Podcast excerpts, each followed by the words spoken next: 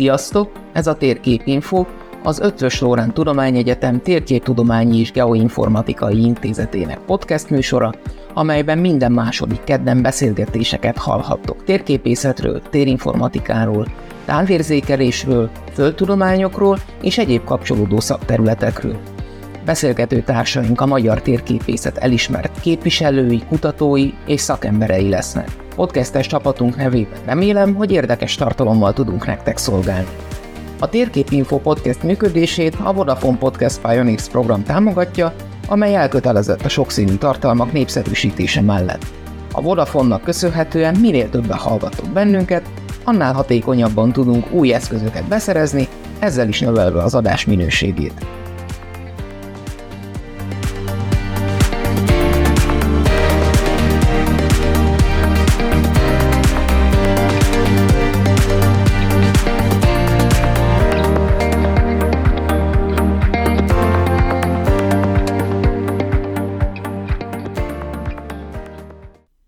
Tisztelettel köszöntöm a hallgatókat, mai vendégem Havasi Attila, aki egy korábbi hallgatója az intézetünknek, és jelenleg az Airbusnál dolgozik. Többek között azért hívtam meg őt erre a beszélgetésre, ugyanis hát találkoztunk tudom, januárban egy versenyen. Február eleje volt. Február eleje volt? É. Találkoztunk február elején egy, egy, egy verseny eredményedet, és én azért nem mondok többet, mert majd te mondasz, hogy, hogy mi volt ez illetve, illetve van neked egy hobbid, ami valamilyen szinten talán a munkád is, ez pedig a precíziós mezőgazdaság. És egy picit ezt a témakört fogjuk körüljárni, úgy gondolom, hogy, úgy gondolom, hogy elég izgalmas mind a két rész. De azért egy picit visszamennék a, a legelejére, és föltenném azt a kérdést, amit általában az ilyen volt hallgatóknak fölszoktam, hogy miért lettél térképész? Én is üdvözlöm a hallgatókat. Én, én nem fogok szerintem újat mondani ezzel kapcsolatosan, mint általában az emberek, hogy miért térképészek, hogy miért lettek térképészek, mert hogy szerintem így az embereket érdekli a világ, és engem is érdekel a világ, szeretem a természetet. Igazából ilyen természetvédelmi beállítottságú vagyok, és, és a térképészet az, az egy olyan szakma, ami így a, hiába a, az informatika karon oktatják, a természettudományokhoz, a földtudományokhoz hát erőteljesen köze van, és hát a térképészként elég sok ö, ilyen dolgokba bele tudunk kóstolni, tehát a csillagászatok kezdve, ugye, vagy hát a földrajzról induljunk ki, tehát a földrajztól kezdve egészen a csillagászatig, és ezek mind érdekes ö, dolgok, és én így örülök is neki, hogy ezt választottam.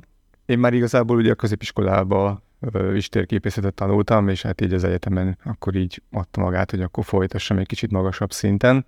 Meg is tetszett, annól, amikor én elkezdtem a térképészetet, akkor nekem ezek a hagyományos térképek voltak így a tanulmányaimban, és nagyon meg is tetszettek ezek a, ezeknek a szerkesztése. Valahogy Faragó Imre megszerettette velem a térkép szerkesztést, és szerintem úgy érzem, hogy úgy jól is kezdtem el csinálni, csak hát időközben a papír alapú térképek, hát úgy mondjam, kimentek a divatból, vagy legalábbis már nem volt mögötte akkora üzlet, tehát hobbiként még az ember, hogyha csinál egy, egy jó térképet, az, az egy jó dolog, de megélni nem biztos, hogy úgy jó meg fog tudni. Tehát így nagyjából így a térképészeti rész az nekem így adódott, és örülök neki, hogy azt megtanultam. Mi volt a diplomamunkád, milyen témával foglalkoztál kicsit mélyebben a végén? Én akkor elkezdtem barlangászatot, vagy hát a speleológiát tanulni, illetve hát fölvettem ezt egy ilyen fakultatív kurzusként, és Leélősi Szabolcs vezetett be engem így a barlangászat rejtelmeibe, és akkor volt egy olyan, nem csak, hát munka is, meg önmagában szakdolgozatnak is jó volt, a várbarlangokról készült egy háromdimenziós lézerszkenneres felmérés, és ahhoz a tanulmányhoz készült az én szakdolgozatom is, ahol összehasonlítottuk ezt a lézerszkenneres felmérést a korábban készült várbarlangos térképekkel. Úgyhogy tehát kicsit ez már mutatta is azt is, hogy a régi, tehát a térkép, a papíralapú térkép, és már valamelyest így kezdtem el, elmerülni a digitális, a, a térinformatikai dolgokban. Pont ezt akartam mondani, hogy ez egy kicsit előremutató témakör volt, nem csak a te szakmai életedben, hanem egyébként magában a térképészetben is. I- igen, igen, igen, tehát érezhető volt már az, hogy itt váltás lesz. Itt én már elkezdtem foglalkozni az ilyen open source térinformatikai eszközökkel, és a szakdolgozatomat is próbáltam ilyesmire építeni, hogy, hogy ilyen uh, ingyenesen elérhető szoftverekkel is elkészíthető. Hol kezdtél el dolgozni az egyetem után, vagy mi volt az, ami azonnal követte a, a diplomaszerzésedet? Én nagyon rövid ideig voltam a topográfnál, mint térképszerkesztő, ez szó szerint rövid időt jelentett fél évet, és utána az Infotára Magyarország Kft-nél, ami most a, az Airbus itteni lányvállalatának a jogelődje. Gyakorlatilag más munkahelyem nem is nagyon, nem is volt, mondhatni azt is, hogy már 16 éve ott dolgozom. Így a tényinformatikai szakmában ez, ez nagy szó, hogy ilyen hosszú ideig tudunk egy helyen meglenni, tehát hogy folyamatosan ellátnak minket munkával. Szintén ez egy jó választás volt. És mivel foglalkozol?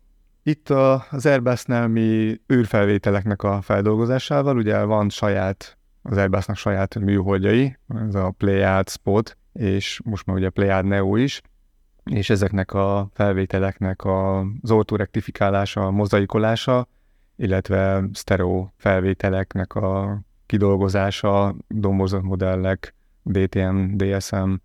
Van kevés digitalizálás is, de többségében inkább arról szól, hogy ezeket a felvételeket feldolgozzuk.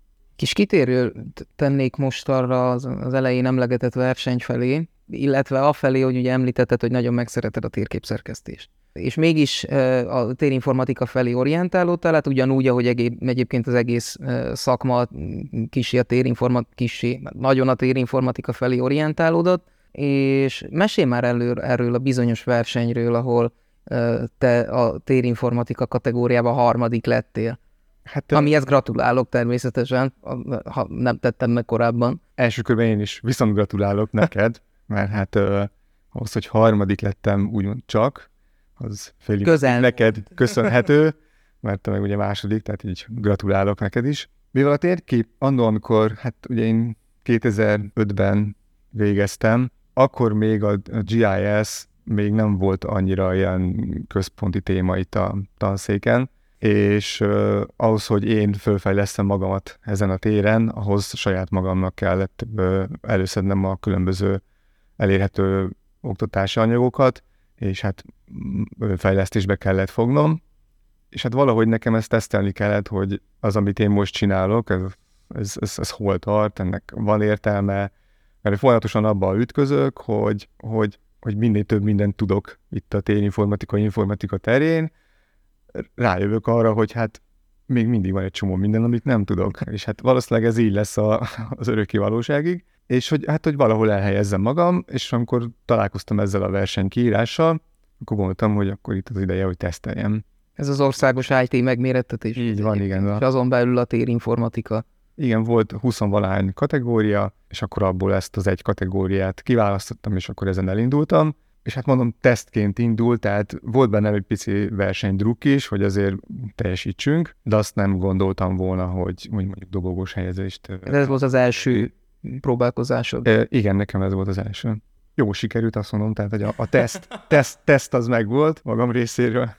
Ezért elég szerteágazó feladatok voltak, és nagyon sok részterületnek a feladataiból merített, tehát azért úgy gondolom, hogy elég széles körülátásmódot kellett alkalmazni a, a, az egyes feladatok során. Igen, ezt egyébként így is reklámozták, ahogy olvastam, hogy, hogy gyakorlatilag a, tehát arra voltak kíváncsiak, hogy mennyire vagy kreatív.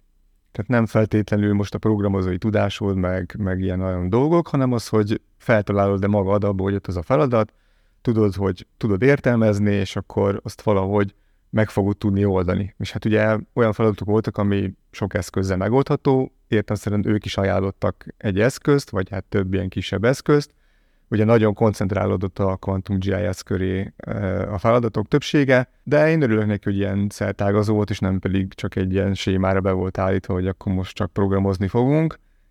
Úgyhogy ez így szerintem teljesen jó volt, ez tényleg lefedi Hát mondjuk csak részben így a térinformatika vagy a geoinformatikai szakmát tudományt, lehet így nevezni, mert hogy a valóságban is nagyon szertágozó és, és sok minden feladat van, vagy lehetőség ebben a geoinformatikában. Ugorjunk egy nagyot, és volt már így szó térképszerkesztésről, meg akkor a, a, az Airbus műholdjainak, a műhold felvételeinek a, az igazgatásáról, de hogy jön ebbe a te hobbid, a precíziós mezőgazdaság? A műhold felvételenken keresztül. Tehát, hogy egyrészt folyamatosan, mivel, ahogy mondtam, és műhold felvételekkel dolgozunk, dolgozom, folyamatosan látom föntről a földünket, és, és egyrészt rengeteg szántóföldet látok, ami így, ami arra készített, hogy, hogy, hogy próbáljam ezeket úgy értelmezni. Tehát, hogy látszik a, a heterogenetásuk, látszik az, hogy, hogy mennyire változatos még egy tábla is, de ez csak a szimpla, ugye az RGB képeken is már kitűnik, és hát engem ugye vonz másrésztről a, ez a természeti ö, dolgok, a környezetvédelem is, és valahogy ezt a térinformatikát, térképészetet a természettel, plusz a mezőgazdasággal így összekötve, hát kijött ez a precíziós mezőgazdaság, ami így Magyarországon relatíve új dolog. Mit Tehát, jelent ez egyébként? Hát ennek nagyon sok definíciója van a precíziós mezőgazdaságnak. Többségében ez egy ilyen műszaki, informatikai, termesztés technológiai eljárás, egy ilyen olvasztó tégelybe ez mindig bele lehetne tölteni, és, és hát ugye az informatika terén nagyon sok részt, geostatisztikát, e-, egyéb matematikát, különböző tehát ilyen felhőszolgáltatásokat, adatbáziskezeléseket, tehát gyakorlatilag olyan ismereteket igényel, ami a, egy másik ugye ilyen modern tudományág, vagy hát nem nevezhetjük még annak, de ez a data, data science, tehát az adott tudósokról tartozik, tehát hogy az, aki ezekkel föl tudja dolgozni, vagy vannak hozzá eszközei, az nagy valószínűség szerint már elindult így az adott tudós szakma ismeretek felé, és mert hogy gyakorlatilag amit azok tudnak, ahhoz az szükséges ez az egész precíziós mezőgazdasághoz egyrésztről. Tehát ez csak az adat része, mert azért ez egy sokkal komplexebb dolog, mert beszélhetünk a, a, a gépi részéről is, ugye, amivel a, a gazdák dolgoznak, és hát beszélgethettünk arról is, hogy ugye a gazdáknak a fejében mi van, tehát hogy, hogy őket nem hagyhatjuk ki ebből a dologból, sőt, ugye nekik kell alkalmazniuk ezeket a dolgokat, amiket akár egy geoinformatikus, vagy akár egy ö, gépész ugye összerak. Mik a gyakorlati hasznai ennek? Mert ugye említetted, hogy akkor data science, nagy adatmennyiség, azért elég fejlett technikai eszközöket használsz, vagy használnak, akik úgy összességében, akik ezzel foglalkoznak, de, de mire jó ez? Hogy tudja ezt egy hétköznapi ember elképzelni, hogy milyen eredményeket tudsz te elérni, vagy milyen eredményeket tudnak a te segítségeddel elérni? Hát azt tudni kell, hogy a, a mezőgazdaság úgy nagyjából a 80-as éveiben ilyen blokkokra rendezett uh, parcellákban dolgozott. Tehát, hogy volt egy nagy földterületünk, vagy lehet egy kisebb is, de tehát ez tényleg akár egy hektár, a száz hektárig, vagy akár még nagyobbig terjedhet, és azt egy egységként kezelték. Tehát nem vették figyelembe azt, hogy most azon a táblán vannak-e különbözőségek, hanem egyszerűen azt mondták, hogy ha műtrágyát ki kell szórni, akkor egységesen mindenhol ugyannyit szórunk, vagy, vagy a vetést is ugyanúan egyenletesen végezzük el. És ez a precíziós mezőgazdaság lehetővé teszi a gazdáknak, tehát egy olyan eszközt ad a kezükben, amivel ők adatokat gyűjthetnek, ezeket értelmezhetik, és a feldolgozás közben újabb információkhoz jutnak, aminek a segítségével olyan kiutatási térképeket készíthetnek, mint például ugye az, hogy most hol vannak gyomos részek, hol, hol milyen a tápanyag ellátottság, és ennek függvényében ugye meg tudják tervezni a gazdálkodásukat. Ezek a térképek abban segítenek, elsők egyik részben, hogy tehát azon kívül, hogy meghatározzuk, hogy mit, hol, milyen forrába termeljünk. Igazság szerint azokra a kérdésekre kapunk választ, amit itt az előbb is mondtam, hogy mit, milyen mennyiségben és hol és mikor juttassunk ki, vagy kezeljünk. Tehát igazából lehet, ezek köré szerveződik a precíziós mezőgazdaság lényege. Tehát akkor kicsit profánul fogalmazva spórolni lehet vele. Spórolni lehet anyagi szempontból, tehát nem permetezel le mondjuk olyan területeket gyomírtóval, ahol nincsen gyom, de ugyanakkor, ugyanakkor környezetvédelmi szempontból is, mert mondjuk kevesebb káros anyagot juttatsz ki a levegőbe. Igen, igen, tehát hogy uh, tulajdonképpen ez a, a fő lényege a, a dolognak, legalábbis a mezőgazdasági részén, mert ugye ez egy még nagyobb körben van ez a precíziós agrárgazdálkodás, ami már az állattenyésztés is beletartozik, és ugye ott is hasonló elvek működnek, de a mezőgazdasági szinten ugye itt most mi kijövünk a, a szántóföldekre, és, és valóban ugye a gazdának, hogyha kevesebb input anyagra van szüksége, akkor az neki egy megtakarítás, illetve adott esetben a hozam is növelhető, tehát olyan információkhoz is juthatunk, aminek segítségével úgy tudjuk kalibrálni a táblánkon lévő kiuttatásokat és ö, földműveléseket, hogy, hogy akár ott valamilyen plusz többlethozamot is elérhetünk. És ez természetesen ugye pénzben jó kimutatható, illetve azt mindig csak ilyen kis végére oda szokták bígyeszteni ezt a fenntarthatóságot. Számomra ez egy lényeges pontja, mert hogy, hogy valóban az, hogy kevesebb műtrágyát használunk, vagy kevesebb gyomítószert, ez egyértelműen fogja mutatni azt, hogy, hogy, hogy, hogy mindenképpen ez egy fenntarthatóbb irány felé veszi a, viszi a velőgazdaságot, de nem feltétlenül jelenti azt, hogy ez valóban az is. Tehát, hogy azért ezt ki lehet használni sok minden másra is. Most hazai viszonylatokat nézünk esetleg. Mennyire van erre igény a gazdák részéről? Ez két részből áll ez a kérdés igazából, tehát hogy mondjuk a, a magyar mezőgazdaság mennyire igényli ezeket a precíziós megközelítéseket, illetve hogyan fogadják ezt a gazdák, akik igazából művelik a földet? Hát ugye statisztikákat erre nem nagyon tudok mondani, mert nem, nem nagyon készültek, tehát ezek a felmérések általában mindig nagyon szűk körűek, vagy egy szűk szegmest kérdeznek meg, és, és így nem tudnék pontos számokat mondani. Az észrevehető, hogy, hogy, hogy egyrészt van a mezőgazdaságban egy olyan tendencia, vagy hát legalábbis most már a jelenség, hogy kicsit előregedik, és ugye nehéz a váltás. Az idősebbek értelmszerűen kevésbé fogékonyak erre a dologra, tehát az egész digitalizációra.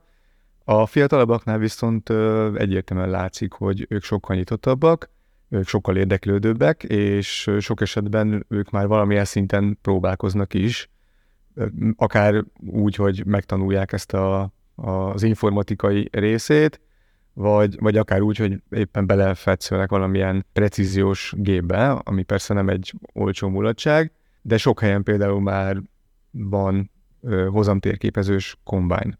És, és szerintem úgy nagyjából ezek a, az első olyan lépések már, mint a gépvásárlás terén, hogy, hogy szerintem ahol a, inkább ezt a hozamtérképezős kombányt vásárolják meg, de természetesen vannak ugye a kijuttató képek is, azok kevésbé kerülnek így az első körökbe, de ez csak egy ilyen saját vélemény. Gondolsz, Meg... permetező drónokra gondolsz például? Hát egyrészt a, ugye a permetező drónok az mondjuk egy relatíve olcsóbb dolog, uh-huh. de vannak olyan permetezők is, ezek a hidas permetezők, meg a hozzá hasonlók, amik ugye a traktorhoz szerelik hozzá, és ezek ugye sokkal nagyobb területet fednek le. De már ezek is képesek egyrészt uh, differenciáltan, tehát hogy, hogy különböző dózisokban, illetve tudnak szakaszolni, az azt jelenti, hogy ha van egy ugye széles permetező hídunk, azon van sok permetező fej, nem is tudom mennyi, tehát egy ilyen 50 centinként van kb., és azt tudja differenciáltan kezelni. Ehhez természetesen szükség van egy térképre, ami, amivel a gép el tudja dönteni, hogy, hogy hova mennyit juttasson ki, vagy ugye ami ennél drágább is, hogy real-time érzékeli, tehát van egy szenzor a traktor elején, és hogyha már ugye kijutott, tehát ilyen gyomírtó, vagy ilyen permetezőről beszélünk, akkor ugye ő az elején érzékeli azt, hogy hol vannak gyomok. És akkor onnantól kezdve ezt gyorsan átküldi a kijuttató résznek, gépnek, és ő már ugye el tudja dönteni, hogy mely részekre kell. Így jelentős ö, gyomírtószer spórolható meg, de igazából a, a drónos is hasonló, csak ugye ott ott gyakorlatilag egy vagy két fúvókával ö, rendelkezik. Itt most persze lehet, hogy nem mondtam úgy teljesen valóságot, de lényeg az, hogy ez sokkal szűkebb kört tud ö, lefedni, illetve mobilisabb, és hát benne van az is, hogy nem kell a traktorral végigmenni a szántóföldön, tehát ö, nincsen nyomás, sőt, nem is ugye bizonyos termékeknél, terméseknél nincs az, hogy akkor ugye végigmegy rajta. Tehát a drónos technológia jelenleg szabályozás alatt van, tehát hogy már lehet használni, de én úgy tudom, hogy az ilyen kiutatószerek tekintetében még ott nincsen konszenzus, hogy mik azok, amiket használhatnak. De kiutató nem csak drónok, vagy nem csak a permetező résznél, hanem vannak ugye a műtrágyaszórók is, tehát ott is tudunk differenciáltan most már gyakorlatilag a szántás is valamilyen szinten differenciáltan történhet, tehát hogy hol milyen a talajnak a kötöttsége, ezt akár egy real-time érzékelővel is lehet venni a, a gépben. Tehát rengeteg olyan gép van már, ami, ami elősegíti azt, hogy, hogy gyakorlatilag tudjunk differenciáltan kezelni a, a szántóföldünkön lévő terményeket, a földet, Ezekkel az eszközökkel milyen információt lehet kiolvasni, akár a növényekből, akár mondjuk a talajból? Milyen tényezők vizsgálata alapján mondja meg neked például a kiutató eszköz, hogy akkor most ott kevesebbet vagy többet? Ugye, hogyha most eltekintünk a drágább technológiától, a real-time-tól, akkor első körben nekünk szükséges egy felmérést végeznünk az adott területről, és általában ez valamilyen talajtérkép kell hogy legyen. Ugye ez nem szabályszerű, de ezt szokták mondani így a talajtani szakmába is, hogy hogyha valaki vesz egy földet, akkor tulajdonképpen ott áll, és nem is ismeri. Tehát nem is tudja az, hogy az adott föld az, vagy az adott kis szántója az most milyen tulajdonságokkal rendelkezik.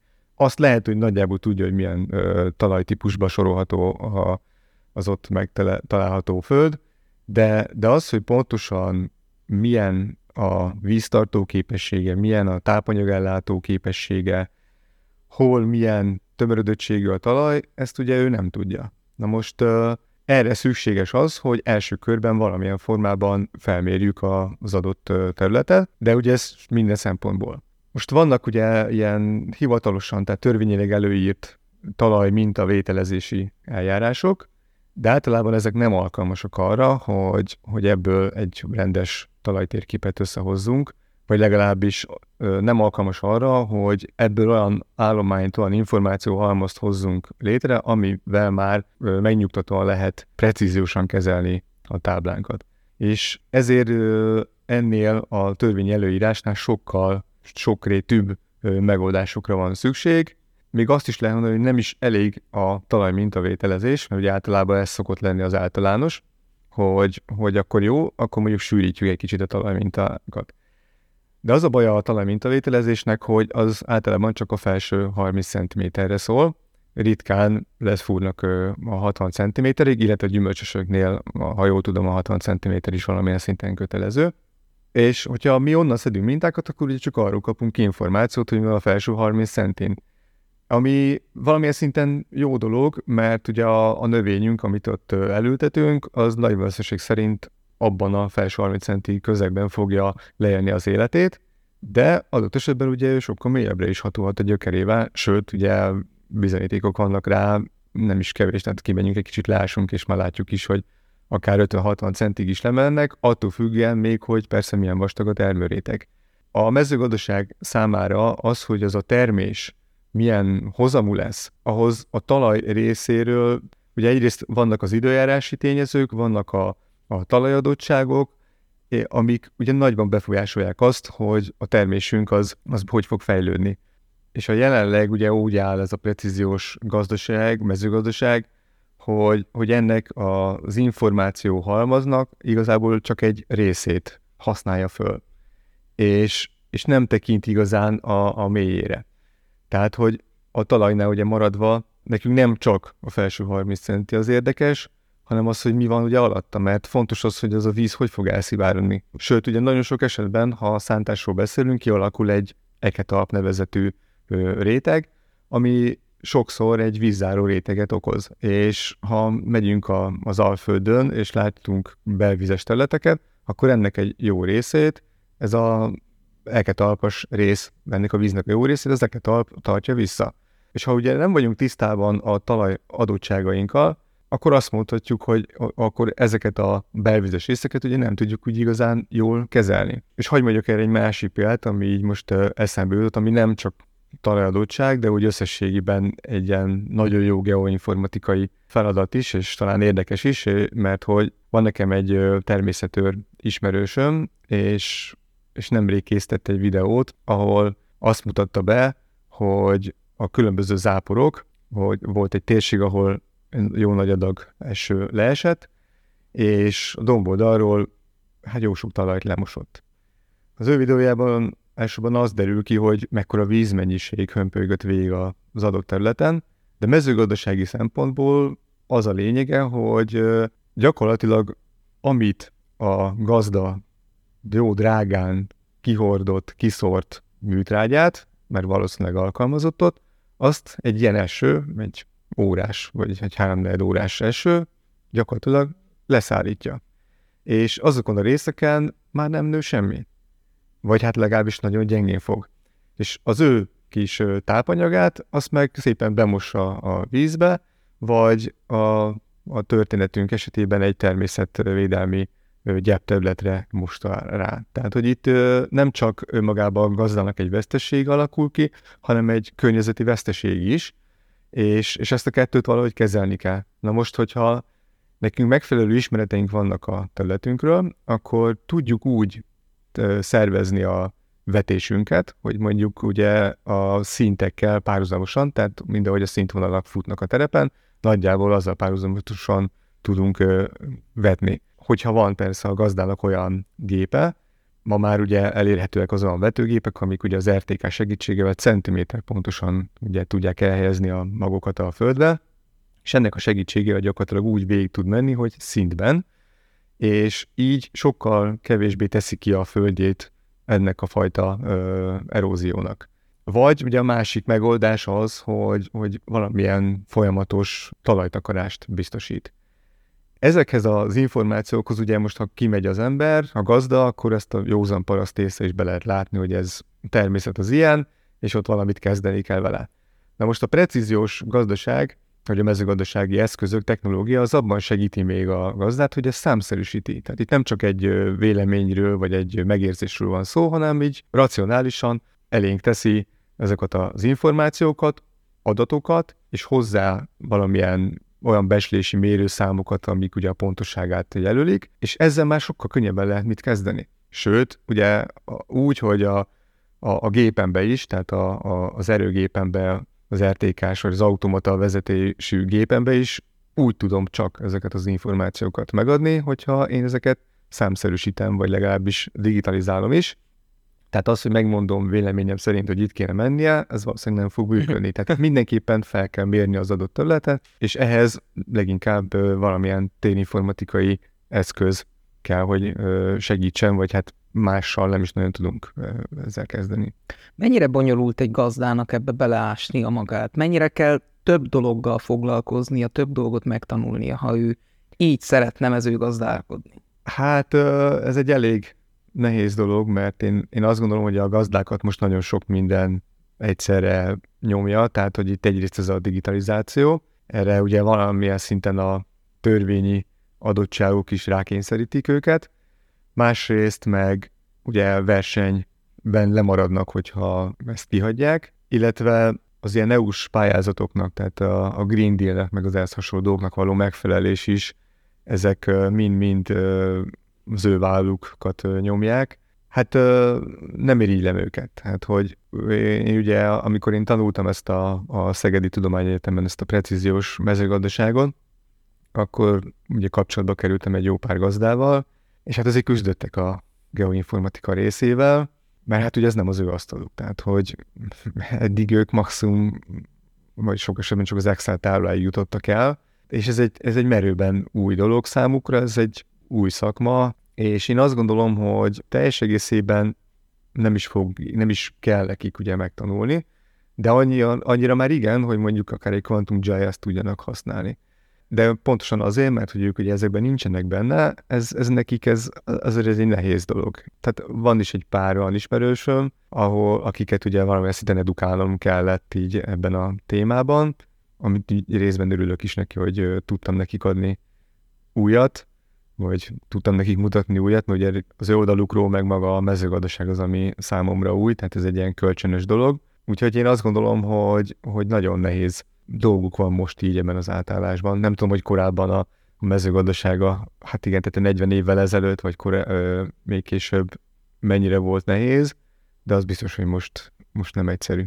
Van ennek a technológiának területi korláta? Mitől lejjebb nem éri meg alkalmazni, amitől följebb, már mint területet tekintve már igen, mert ugye e, említetted is, hogy nagyon drága eszközökről és technikáról van szó azért, tehát én az otthoni kis veteményesemben nem fogok feltételezem precíziós mezőgazdaságot alkalmazni a közeljövőben.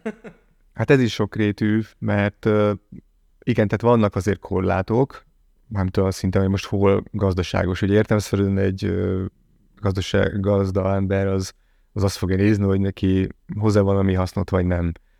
Az valószínűleg másodlagos, hogy ezzel hosszú távon most segít-e a környezetének, vagy fenntarthatóbbá teszi a gazdálkodását. És hát szoktak beszélni ilyen méret limitekről, hogy most akkor nem tudom, két-háromszáz hektár alatt ez nem éri meg, vagy van, amikor mondanak alsóbb kategóriákat, de az biztos, hogy egy táblának a változatossága az, az ugye nem a gazdasági, gazdaság mérettől függ.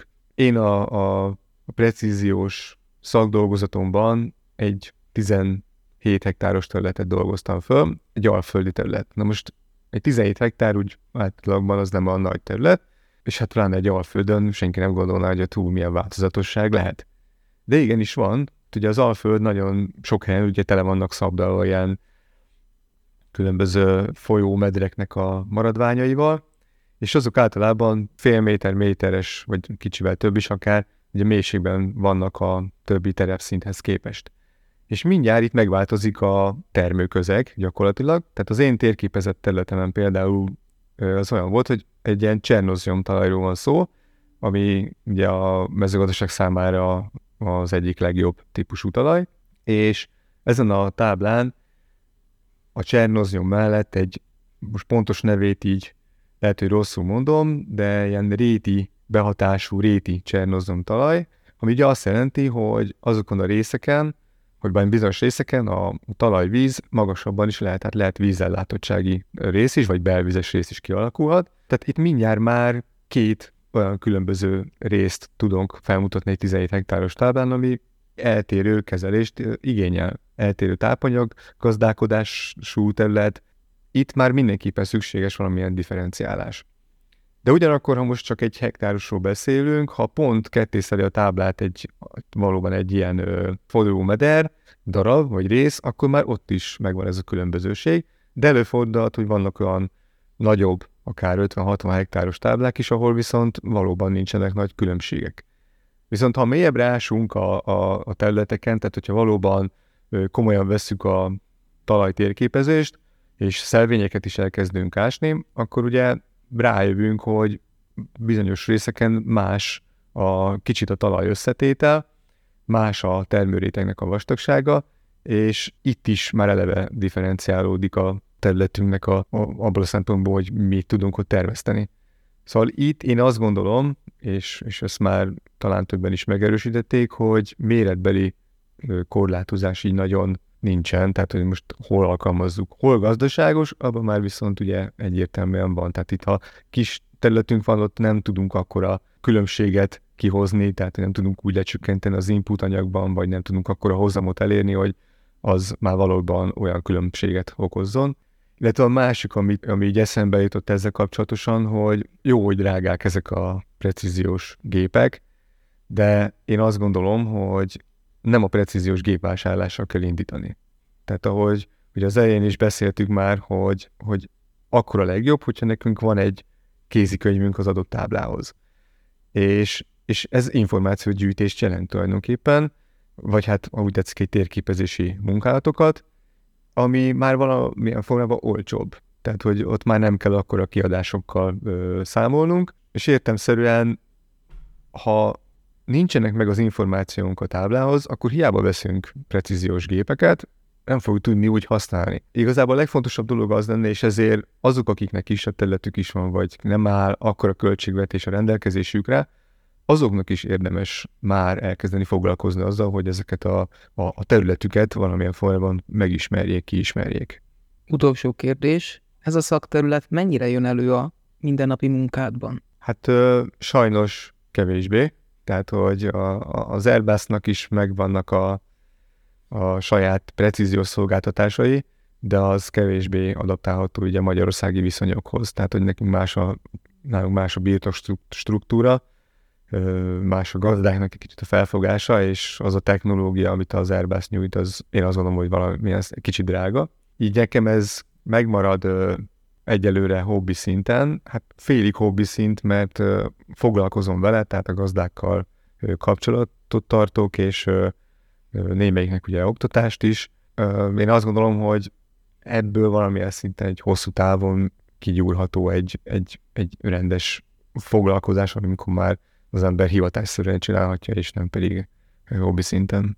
Köszönöm szépen ezt a nagyon szemléletes és informatív beszélgetést. Én, komolyan úgy gondolom, hogy, hogy aki még esetleg nem hallott a témáról, de mégis érdekli, az is egy egész átfogó képet és érthető képet kapott magáról a precíziós mezőgazdaságról, és hát egyébként úgy gondolom, hogy egész jó példát állítottál a jelenlegi, illetve az esetleg bejövő hallgatók elé, hogy igenis lehet ezt a szakterületet szeretni, és el lehet helyezkedni, és nagyon érdekes dolgokkal lehet foglalkozni. Köszönöm szépen még egyszer. Én köszönöm a lehetőséget.